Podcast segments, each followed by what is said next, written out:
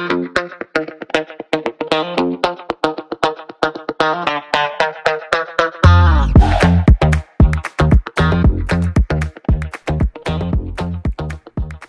のプログラムは名古屋の美容医療をリードする姫クリニックがお送りいたします。いよいよ綺麗になるラジオ来週からスタートします。美容医療って何？エステとは何が違うの？保険が効かない自由診療って高いんだよね。美容は気になるんだけど自己流でいろんな失敗をしてきちゃった。皆さん待っててくださいね。経験豊富な姫先生がじっくり30分間放送します。今回は放送に先駆けて神奈川県から名古屋に戻る最中の車の中で、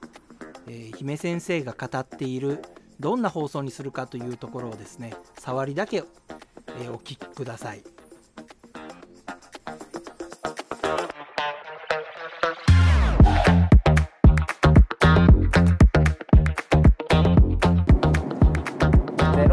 であのまあどんなね内容の番組を作っていくかっていうところからスタートかなとは思ってるんですけどあの、まあ、綺麗になるラジオって、まあ、ネーミングがもう決まってるんですけどじゃあ綺麗になるってあの何でしょうね。こう綺麗になるっていうことに意味を感じなければ綺麗になる意味がないくなっちゃうのかな。で例えばまあ姫クリニックで綺麗になるラジオって言ってえ、ー、と番組をスタートするんですけどあの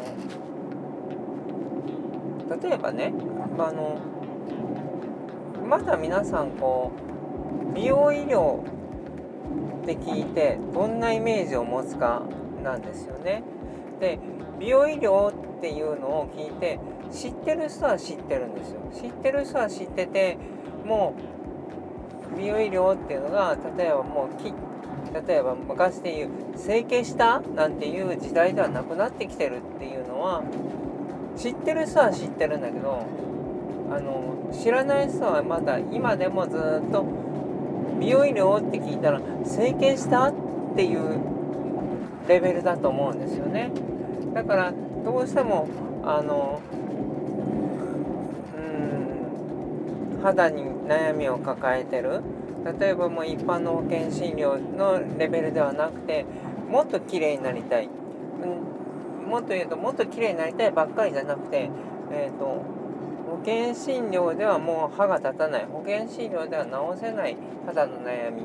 例えばニキビ跡をどうするとか、えーと、例えばあのー、もっと言うとね例えばじゃあ自分のエラが張ってるとか自分の鼻が大きいとか。こういうのもすごくコンプレックスに感じてる人っていうのはいるんですよ。でうんじゃあそういう例えば本当に悩んでる人たち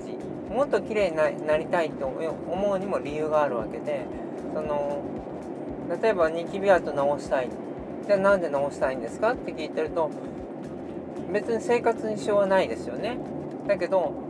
話をね聞いてるといろんな患者さんの話を聞いてるとやっぱりコンプレックスを持ってるじゃあなんでコンプレックスを持つようになったかっていうと誰かの一言がきっかけだったりとか周りからの視線が気になってたりとか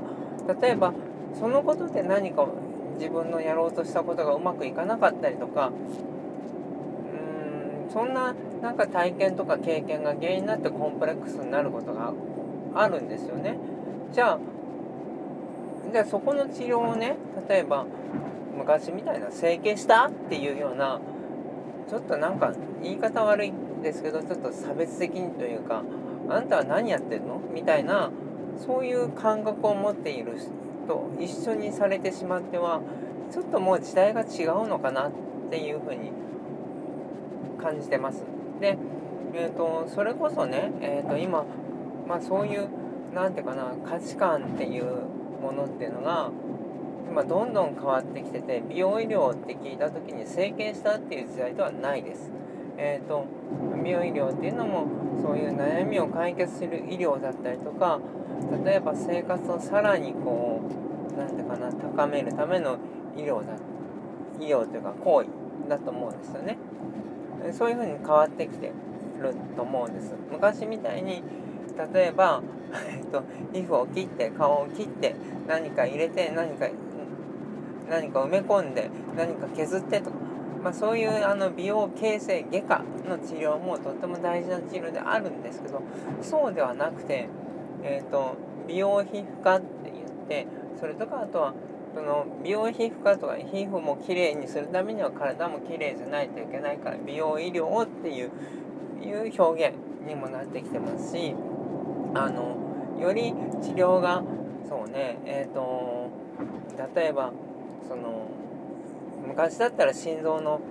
例えば心筋梗塞を起こしたとか狭心症を起こしたって言ったらすぐ心臓外科の先生が出てきて「オペだ!」って言ってたのがもうこの20年30年っていうのはまずはあの循環器内科の先生が出てきて、えーと、カテーテルで治療しようかってそういうふうなその何でしょうその内科的治療あの決してそのカテーテル治療がまあまあかんなんていうかなお薬だけで治す治療ではないです。ないんですけどオペではない手術ではない。要は要は切って胸を開いたりとか例えば美容で言ったら切って顔を切ったりとかどっか皮膚をめくったりとかそういうことをしないで、えーと、治す時代が来てる、まあ、そういうなんでしょうねこう知ってる人は知ってる知らない人は知らないと思うんですけどそういう常識が変わりつつある。うんまあまあいろんな今なんていうかなその世界で要はパラダイムシフトっていうのが起こってますよね今ね。いろんないろんな分野でそれが起こ起こってきてると思うんです。その世間一般が見てるそのなんだろう共通の価値観みたいなパラダイムっていうのは決して今均一じゃなくなってきててだから知ってる人は知ってるまあ知ってる人は知ってる知ってる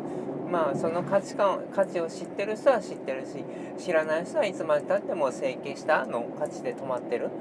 その要はそこの要はまあもういろんなそのシフトそのパラダイムシフトが起きてきてる。美容にも起きてきてる。来てるんですよね。でこのポッドキャストで喋ろうと思ったのはそうなんていうかなそこそういうところも知ってほしい。うんなんかこう怪しげ美容医療って美容医療っていうとどうしても、うん、それやるの？みたいな怪しげに捉える方も多いとまだまだ多いのが現実なのかなっていうのはちょっと思ってますけどそうではなくてえっ、ー、と例えばさっき言った保険診療とかねその限られたその中では治らないものっていうものを治していくいく治療なんですよっていうのを伝えていきたいなとは思います。で今までだからあの整形した後がその外科外もう美容って美容医療って言ったらもう切った貼ったしか思ってない人たちの要はそのパラダイムで言うと,、えーと、結局何でしょう、えーと、整形したがっていうのが嫌なフレーズに聞こえるから、えーと例えばエステとかそういったものが成立したのかな？そんなことすら思ってます。例えばえっ、ー、とねすごくスキンケア用品日本のスキンケア用品っていうのは化粧品会社が出してるのもありますしそのスキンケア用品専門の会社が出すものもいっぱいたくさんあるんですけどえっ、ー、とその時代その時代でまあいやね、高価なものから安価なものからすごく幅があって高価なものでいうと正直高価なもの使ったらはっきり言うとその美容医療なんかよりもよっぽど高額になるんですよね。でだけどそのなんなんでしょうその古い古いそのパラダイムの中にまだいる人たちののイメージで言うと結局そこのなんでしょうね。えっ、と本当はしっかりもうもうもうまあ変わってねその価値観が変わって美容医療っていうのはもうとっくに変わっていくのにそこを知らないまま、えーと、そこの情報がしっかり、えーと、出ないまんま、出ないままでいるからあのものすごく高い、えーとスキンケア用品をずっと買い続けたりとかそういったことが起きるのかなと思います。でここをしっかり例えばその医療っていう切り口でその綺麗になるっていうことを考えると実は実はその医療行為そのものはそれはお金はかかりますけどその日々のケアっていうものに関してはすごく楽になってくるんですよね。そういうふうなことをトータルで考えた時のメリットとかその効果にその費用対効果ですよね。費用対効果を考えれば決して美容医療っていうのはあのななんでしょう高いものではないじゃないかなっていう気がしています。そこも伝えたいなこれから話していく中で伝えていきたいなとかいうのは思ってます。かがでしたか？美容医療のハードル下がりましたか？綺麗になるラジオでは美容医療のメニューだけではなくライフスタイルや生活の知識をお伝えしていきます。毎週火曜日夜更新を予定しています。切らない美容医療人生楽しむために綺麗でいる姫クリニックがお届けしました。では来週第1回目の放送をお楽しみに。